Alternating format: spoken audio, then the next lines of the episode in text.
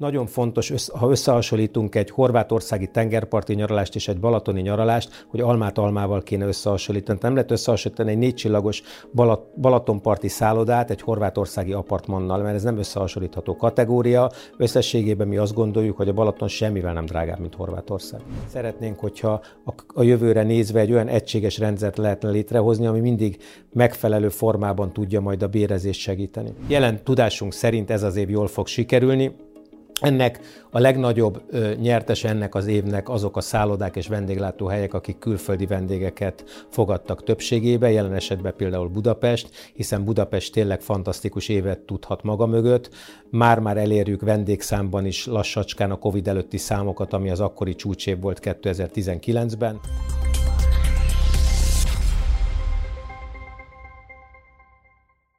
Az elmúlt hetek egyik legnagyobb turizmust érintő témája a szervizdíj bevezetésének ötlete volt. Többek között erről, illetve az idei év eddigi eredményéről beszélgetek a Magyar Szállodák és Éttermek Szövetségének elnökével, Fres Tamással. Szervusz Tamás, köszönöm, hogy elfogadtad a meghívásunkat. Szervusz, én köszönöm, és üdvözlöm a hallgatókat is. Hát a szervizdíj az, hogy mondjam, egyszerű fogyasztóként az embernek a rémálom, amit igazából nem tudja, hogy miért fizet, borra valót kell leadnia, és kinek a zsebébe jut és ugye bejelentettétek, szóba került, hogy ez a szállodák esetében is felmerült, most jóval kisebb mértékben, mint amit az éttermeknél megszokhattunk. Mi ennek az oka? Mi az értelme? Mi a motiváció? Igen, szerintem fontos, hogy előtte tisztázzuk, hogy mi az a szervizdíj, és mire szolgál, és egyáltalán hogy működik. Hogy a vendéglátóiparban azért már a vendégek nagy része nagyon sok helyen láthatta, hogy ez egy működő dolog, általában 10-15 százalék közötti függően attól, hogy milyen étteremről beszélünk, nem kötelező. Tehát nagyon sok vendég találkozik azzal is, hogy vendéglátóhelyre bemegy, és nincsen szervizdíj, tehát ez adható, választható. Ez nem borravaló egyébként, ez szervizdíj. Ezt, ha valaki kifizette, akkor tulajdonképpen már elfogadta azt, hogy őt kiszolgálták. Ha úgy érzi, hogy egyébként annál több is történt ott, és ő érd, akar borravalót adni, nagyon sokan felszokták ezt picit kerekíteni. Egyébként nagyjából ilyen szakipari becslések és adatok alapján azt látni, hogy a vendégeknek körülbelül egy olyan 70%-a még egy olyan 2-3-4%-ot szokott adni, tehát így alakul ki a végleges összeg. A szervizdíjat az ott lévő dolgozók között, és nem csak a felszolgálók, hanem szakácsok, mosogatók, pénzügyesek, mindenki, aki az étteremben dolgozik, el kell osztani. Annak az arányait eldöntheti természetesen az üzlet vezetője, tulajdonosa, üzemeltetője, de ezt ki kell osztani mindenkinek. Úgyhogy ez tulajdonképpen egy motiváló dolog a kollégák szempontjából, hogy minél nagyobb forgalmat tudjanak lebonyolítani, annál többet tudnak részesedni ebből a szervizdíjból. Ezt minden esetben megkapják a dolgozók? Tehát Hivatalosan élnék, meg kell kapniuk. Én élnék a gyanúperrel, hogy van, aki ezzel ez, trükközik. Ez, ez, ez, ebbe azért nem szeretnék állást foglalni, mert nem, nem törvényileg nem szabad, és nem lehet tükrözni, trükközni. Értelemszerűen mindent láttunk már a világban, meg az ellenkezőjét is, de ezt ki kell osztani a dolgozók között. Ez miért jó a vendéglátósnak a motiváción kívül?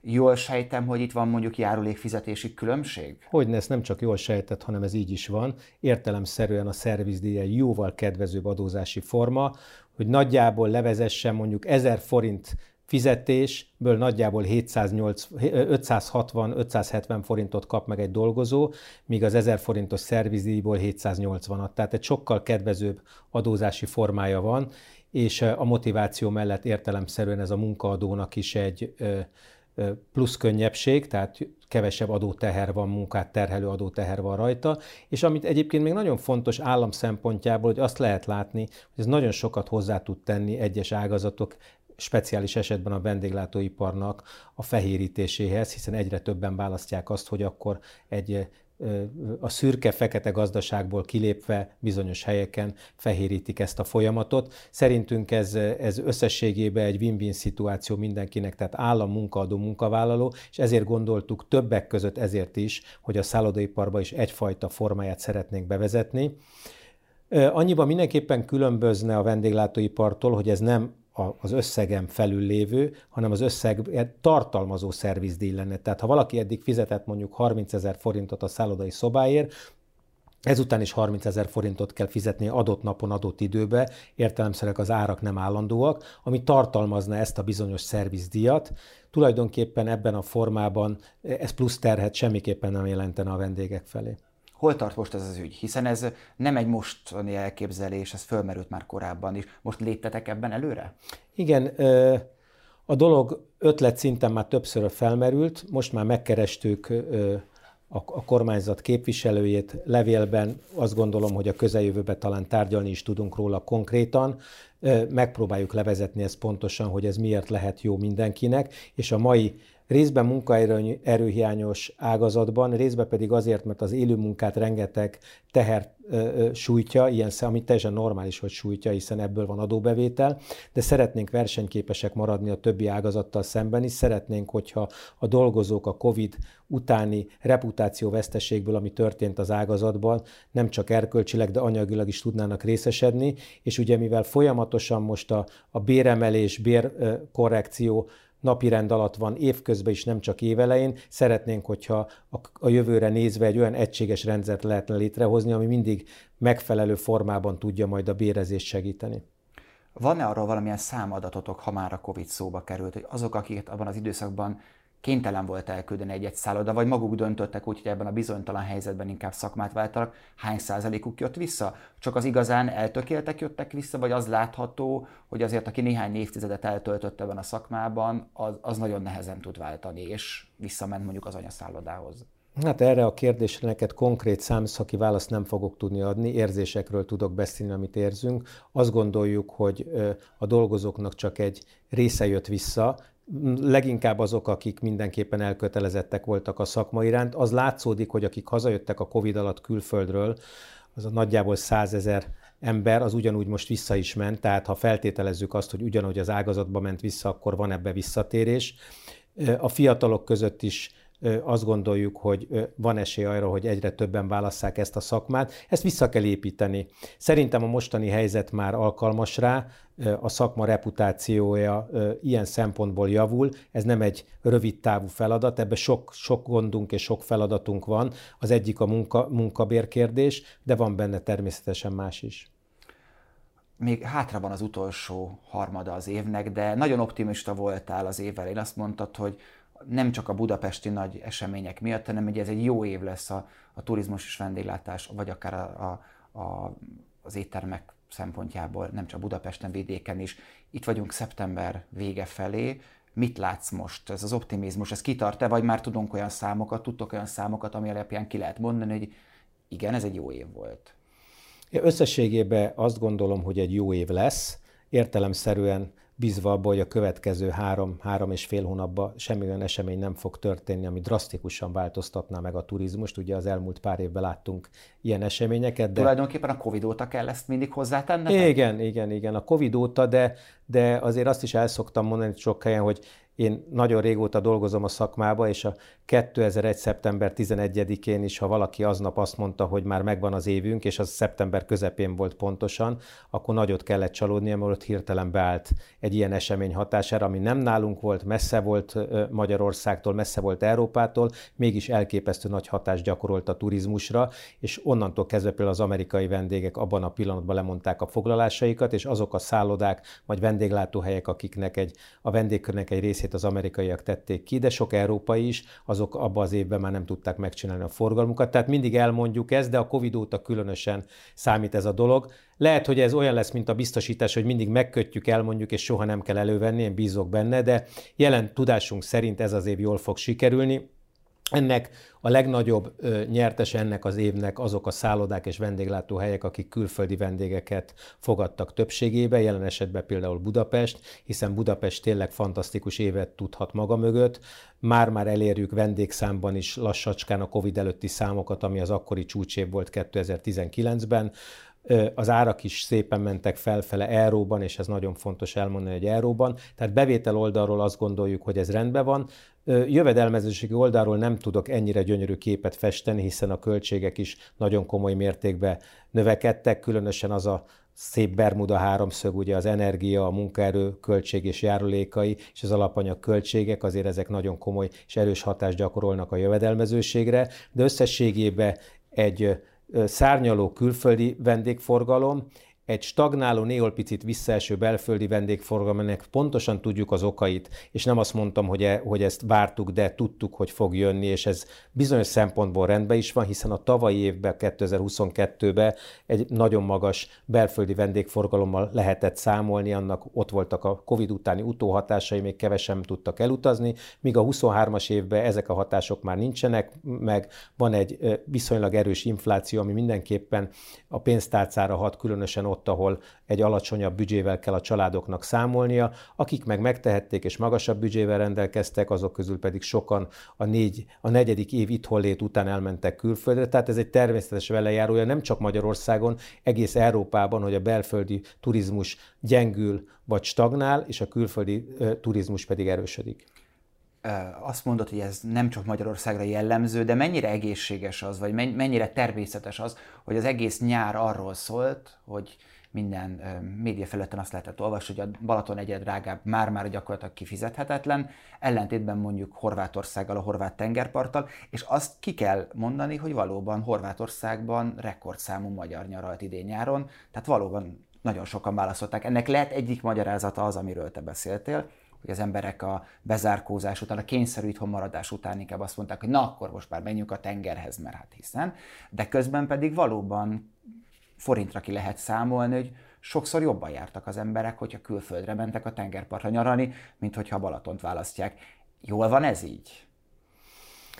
Hát én azt gondolom, hogy ezt is jó lenne egyszer a helyére tenni, hogy a Balaton drága vagy nem drága, mindig elindul ez a polémia nyár kezdetén. Ez nagyon Én... jó az újságíróknak, mert minden évben legalább igen. 15 cikket írhatunk arról, hogy egyre drágább a Balaton, ami igaz természetesen, de hát... De hát miért a Balaton egyre drágább? Minden egyre drágább, tehát ez nem a Balatonnak a, a sajátja, a Balaton ennek egy szelete. Én szerintem az, hogy a Balatonon idén összességében kevesebb vendég volt, mint a tavaly évben.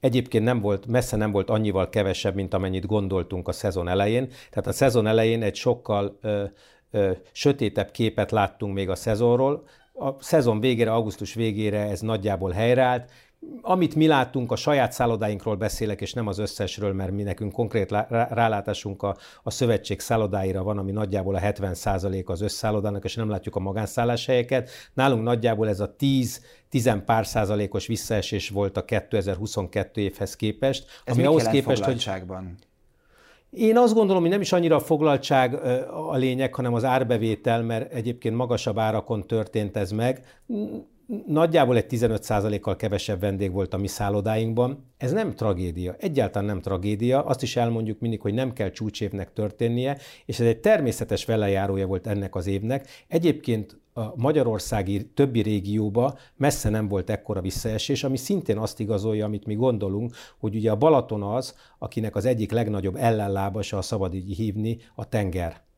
Ugye hiába hívjuk mi magyar tengernek, azért ez mégse egy igazi tenger, és a magyarok nagy része ugye nagyon sokszor nyáron arra vágyik, hogy a tengerbe tegye be a lábát. Ennek köze van az időjáráshoz, a helyváltoztatáshoz, sok minden máshoz. Én nem hiszem, hogy a Balatonnak bármilyen szintű drágulása okozta volna ezt. Szerintem nagyjából rendben voltak az árak. Amennyiben rendben lehetnek az árak, nekem se tetszik magánemberként, amikor bemegyek a zöldségeshez, vagy a, az élelmiszerboltba, vagy bárhova, hogy milyen árak vannak. Ez, most ez a helyzet van, bízunk benne, hogy egyébként ez a mértékű infláció, hogy egyébként most már lehet látni csökkenő tendenciát mutat, és a jövő szezonra a Balaton is ilyen szempontból árban is a helyére kerül.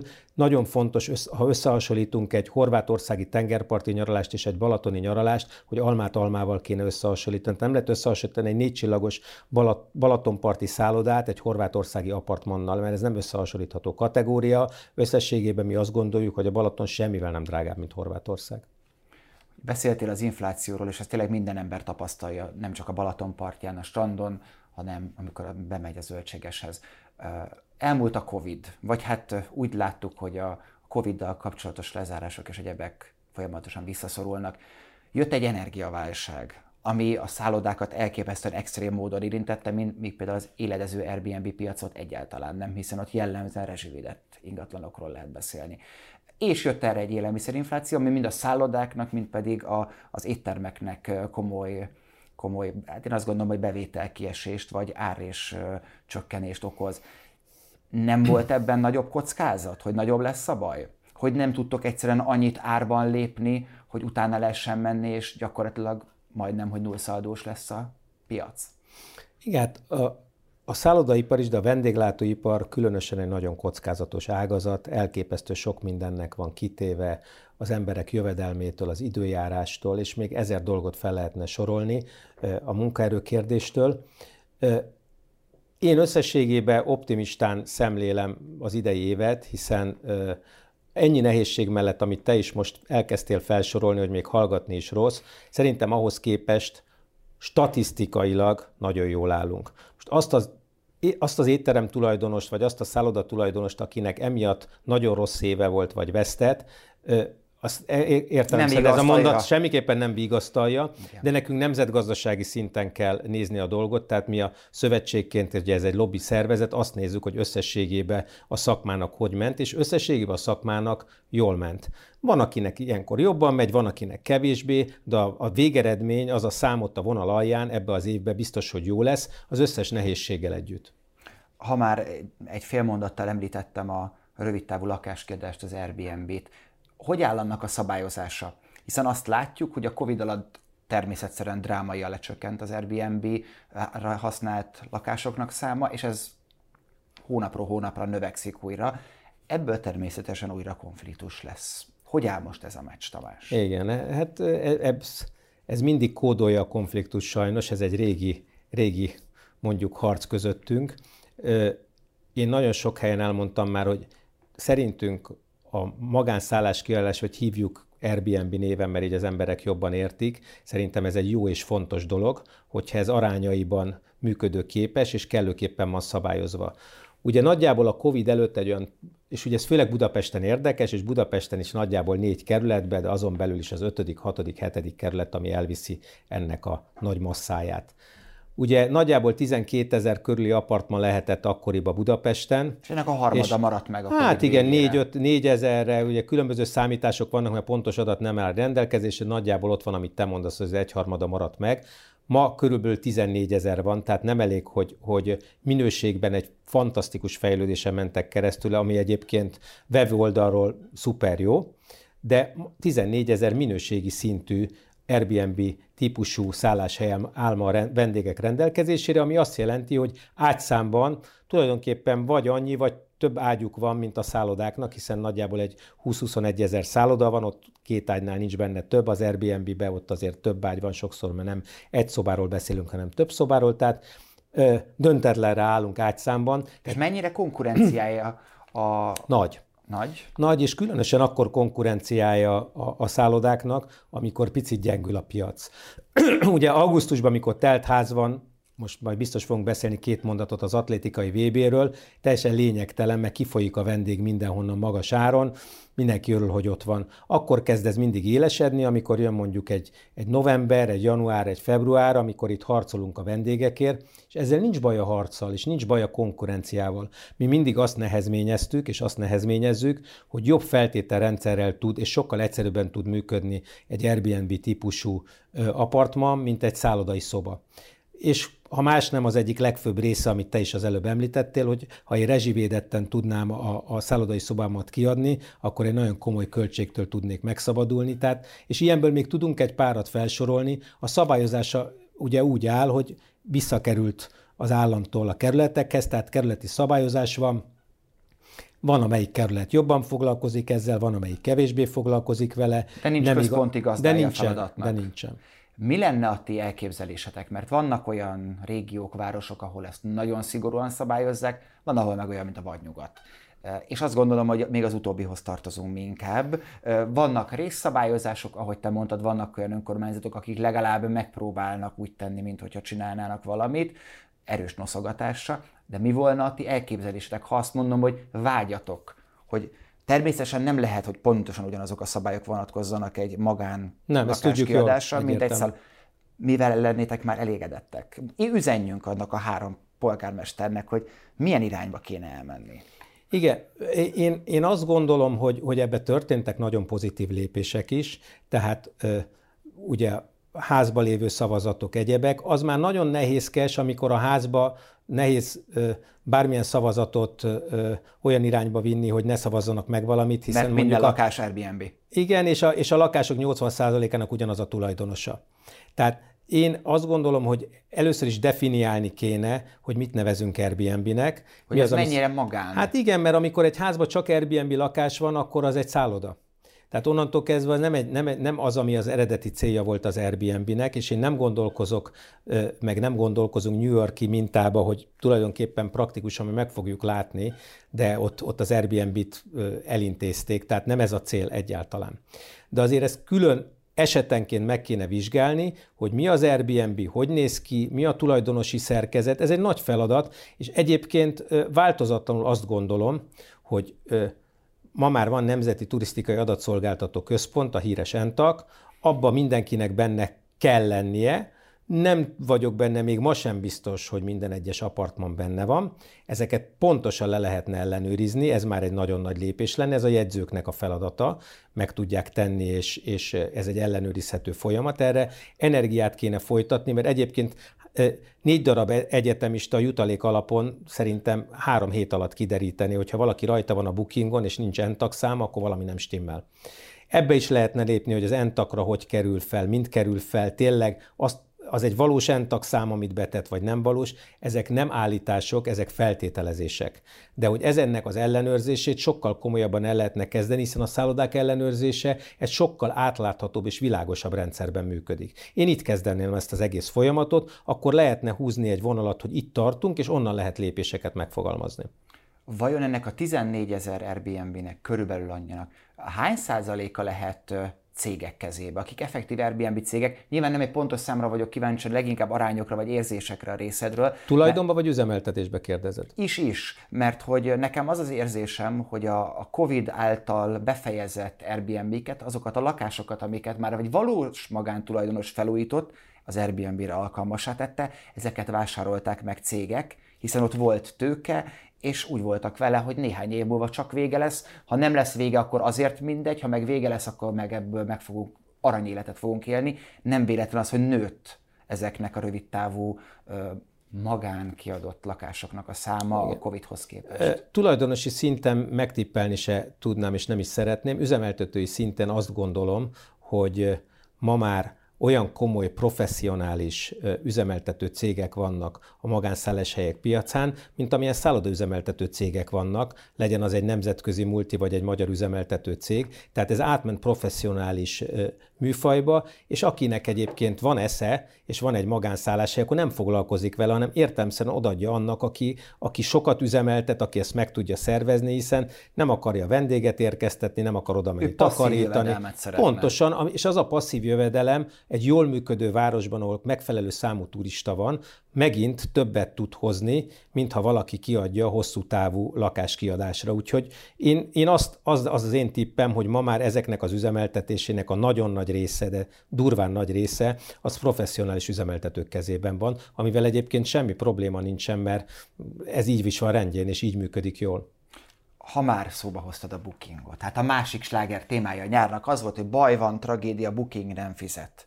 És beszélgettünk erről a műsor előtt, az nem titok, azt mondod, hogy hát azért nem volt itt ekkora baj. Kit érintett egyáltalán ez a booking dolog, mert hogy mindenhol elhangzott, de igazából az, hogy egy konkrét ö, szolgáltatót, akit nem fizettek ki, nem nagyon lehetett látni, csak az, hogy elakadás van, nem jön a pénz a bookingon keresztül, és már kormányzati szinten foglalkoztak ezzel Igen. a kérdéssel. Ö, nekünk, szállodásoknak nem jelentett gondot. Tehát a, ö, ugye annak akkor is nyáron több média keresett meg minket, hogy nálunk mi a helyzet a bookinggal. Fontos dolog tudni, ugye a bookingnál többféle módon lehet a fizetést rendezni.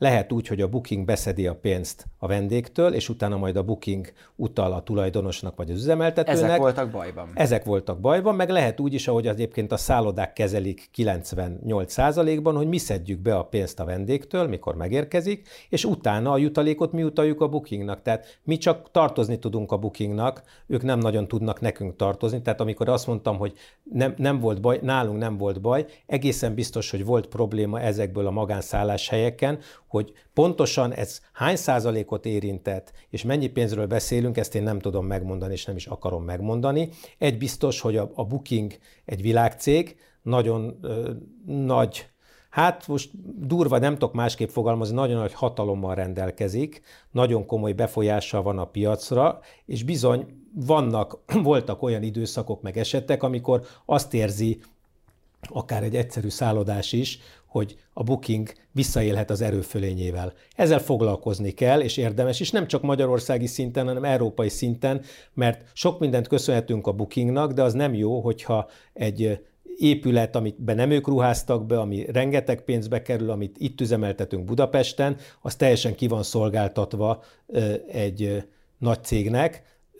Sokat köszönhetünk a bookingnak, óvatosan kell kezelni ezt a kérdést mindig, hogy mikor mi történik. Ugye az a nehézség, hogy amikor elindultak ezek a cégek, akkor sok ilyen ott egy ez az online travel agent volt a piacon. Ma a Booking tulajdonképpen többé-kevésbé bekebelezte az, a, a, a nagyokat, még az Expedia van, amelyik nagyobbnak számít. Az összes kicsömből fel tudtam volna sorolni még egy pár éve 8-10-et, azok nagyjából eltűntek. Ugye Magyarországon van olyan cég, aki kifejezetten főként a Magyarország vagy régiós szálláshelyekkel foglalkozik, és helyi szinten erős ugye a szállás.hu, és minden országban van ilyen helyi régiós, de összességében nemzetközi szinten a Booking.com, aki a, a, a férőhelyek nagy százalékát tudja foglalni és irányítani, úgyhogy e, e, erre figyelni kell oda, és foglalkozni kell vele minden szinten, akár kormányzati és politikai szinten is, hogy ez rendben legyen, de nekünk szállodásoknak személyesen nem volt vele problémánk most a nyáron, emiatt a technikai fizetés miatt, amivel mi nem kellett, hogy szembenézzünk. Azt mondtad, hogy két mondatot úgy is fogunk foglalkozni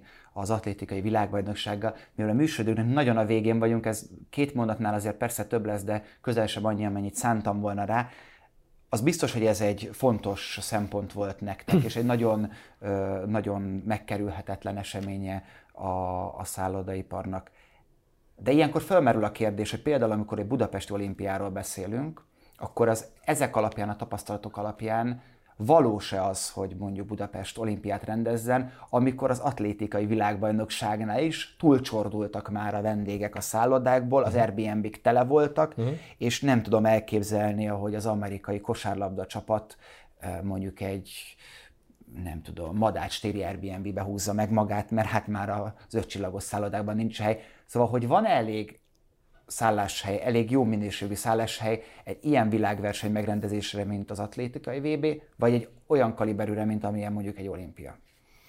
Igen, hát összetett kérdést fogalmaztál meg, aminek egy részére nem is tudok válaszolni. Ugye nem vagyok nagyon szerettem az olimpiát, meg a sportokat, de szervezési oldalról nem, hogy nem szakértője nem vagyok, de nem is tudom, hogy ez pontosan mivel jel együtt. Annak idején, mikor sokat beszéltünk arról, még az Európa bajnokság egyebek alapján, hogy megfelelő mennyiségű szálláshely áll-e rendelkezésre, akkor azért láttuk, hogy nincs megfelelő mennyiségű szálláshely egy ilyen nagy eseményre. Ma már sokkal jobb a helyzet. Egyébként az atlétikai világbajnokság alatt nem csak szervezésből, hanem szerintem vendéglátás, szállodaipar, de akár magánszállás oldalról is szerintem nagyon jól vizsgázott Budapest, és egy nagyon sikeres atlétikai VB van mögöttünk, ami azért mégiscsak a világ harmadik legnagyobb sporteseménye, tehát ilyen szempontból, ha engem kérdezel, lépésről lépésre közelebb vagyunk ahhoz, hogy technikailag is felkészültek legyünk egy olimpiának a megrendezésére. Én ezt most se pénzügyek, se egyéb másokból nem óhajtom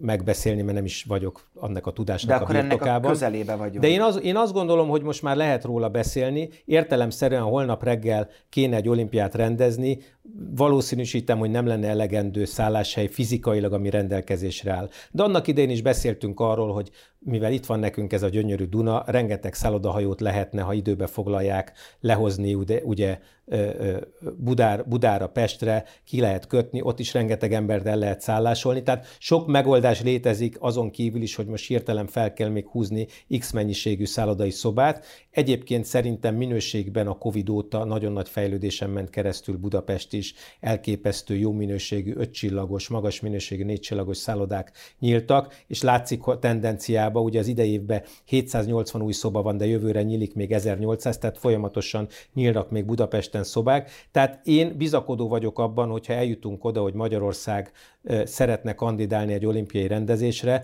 akkor annak nem a szállodaipar lesz az akadálya. Mi örömmel vesszük ezt az akadályt, mert láttuk az atlétikai VB alatt is, hogy milyen fantasztikus ö, ö, esemény volt, mennyien nézték, milyen komoly marketing értéke van a következő évekre erre Budapestnek, és nem utolsó sorban egyébként a bevétel alapján sem panaszkodhatunk. A kandidálás még a jövő zenéje Flash Tamásnak köszönöm szépen, a nézőknek pedig köszönöm szépen a figyelmet, kövessetek minket a Facebookon, iratkozzanak fel a csatornáinkra, és várjuk a véleményeket a komment szekcióban. Viszontlátásra!